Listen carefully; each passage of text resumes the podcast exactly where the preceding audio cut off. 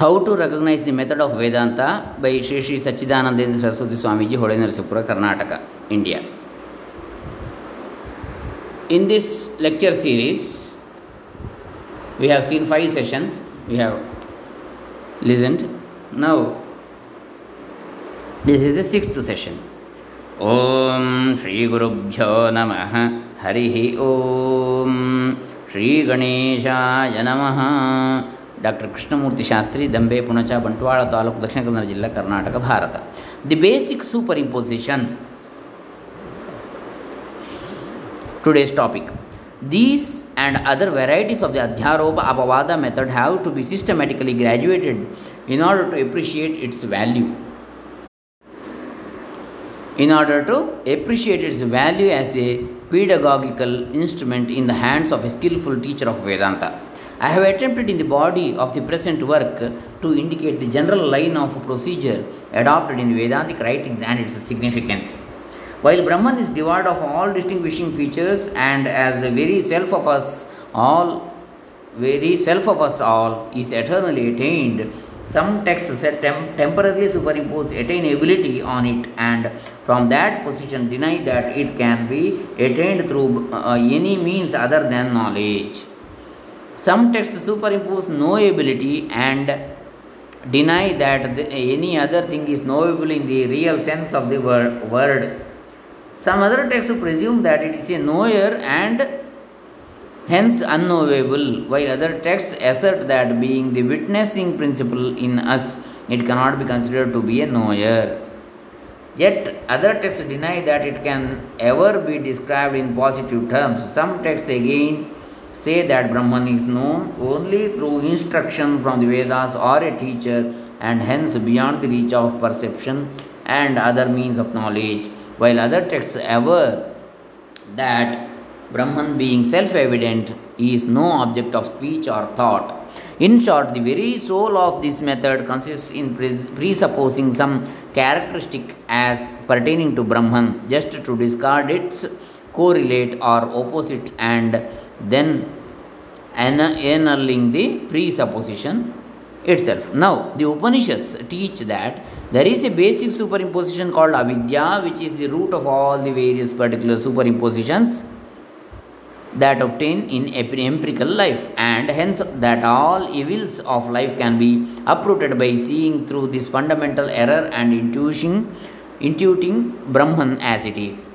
This innate error in the human mind, as well as the knowledge of Brahman attainable through intuition, are referred to in the following Shruti.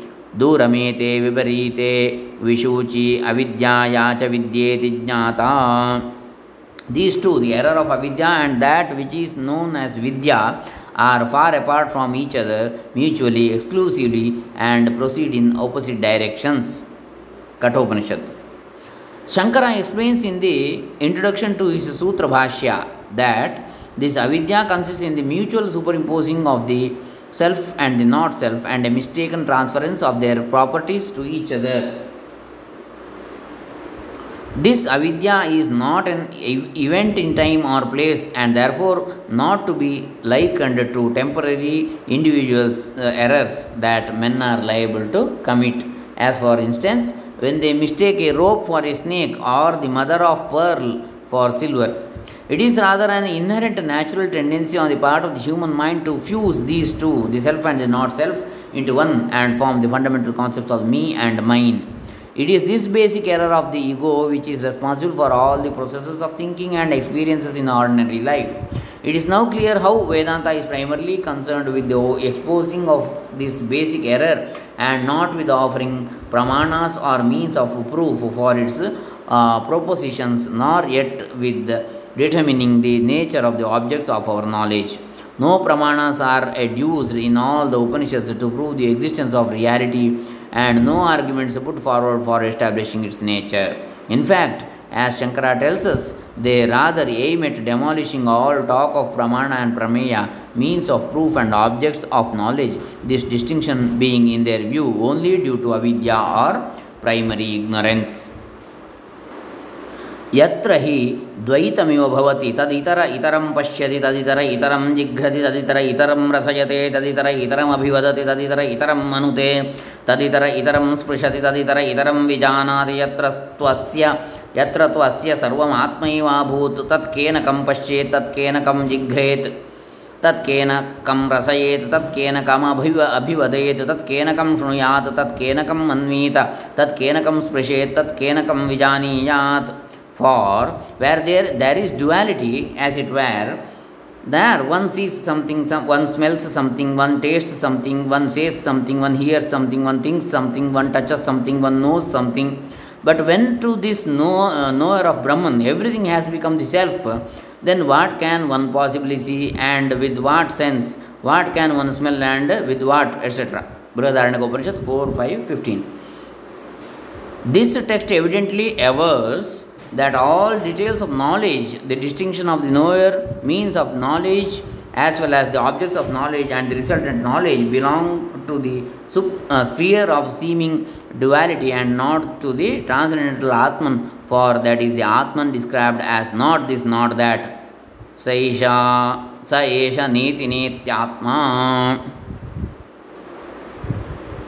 Even the Shruti is considered in a pramana only figuratively. Shankara says, Atra pita pita bhavati ityupakramya veda veda Brihadaranyaka 4322 Iti vachanat ityata eva asmabihi shrutehe api abhavah prabodhe. Nanvaham ishvara evokta shrutya yadyevam pratibuddhosi. Nasti kasya jita prabodhah We do accept the position that even the is ceases to be at the dawn of knowledge. Since there is a text which declares that the Vedas are no Vedas in Brihadaranyaka Upanishad in the absolute if you are thus awaken to the truth there is none of none to whom avidya pertains नहि आत्मस्वरूपाधिगमे सति पुनः प्रमाण प्रमेय व्यवहार संभवति प्रमातृत्वं हि आत्मनो निवर्तयति आ अन्त्यं प्रमाणं निवर्तयदेव च अप्रमाणी भवति Swapnakala Pramanamiva Prabodhe. There can be no talk of the distinction of the means of knowledge and the object thereof when one realizes the nature of the self.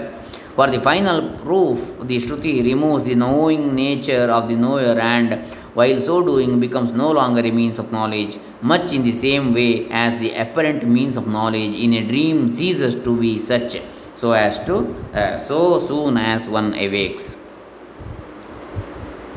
It is thus clear that by employing this method of superimposition and rescission, the Upanishads lift us above the sphere of both knowing and being at one stroke as they reveal the eternal transcendental nature of our true self.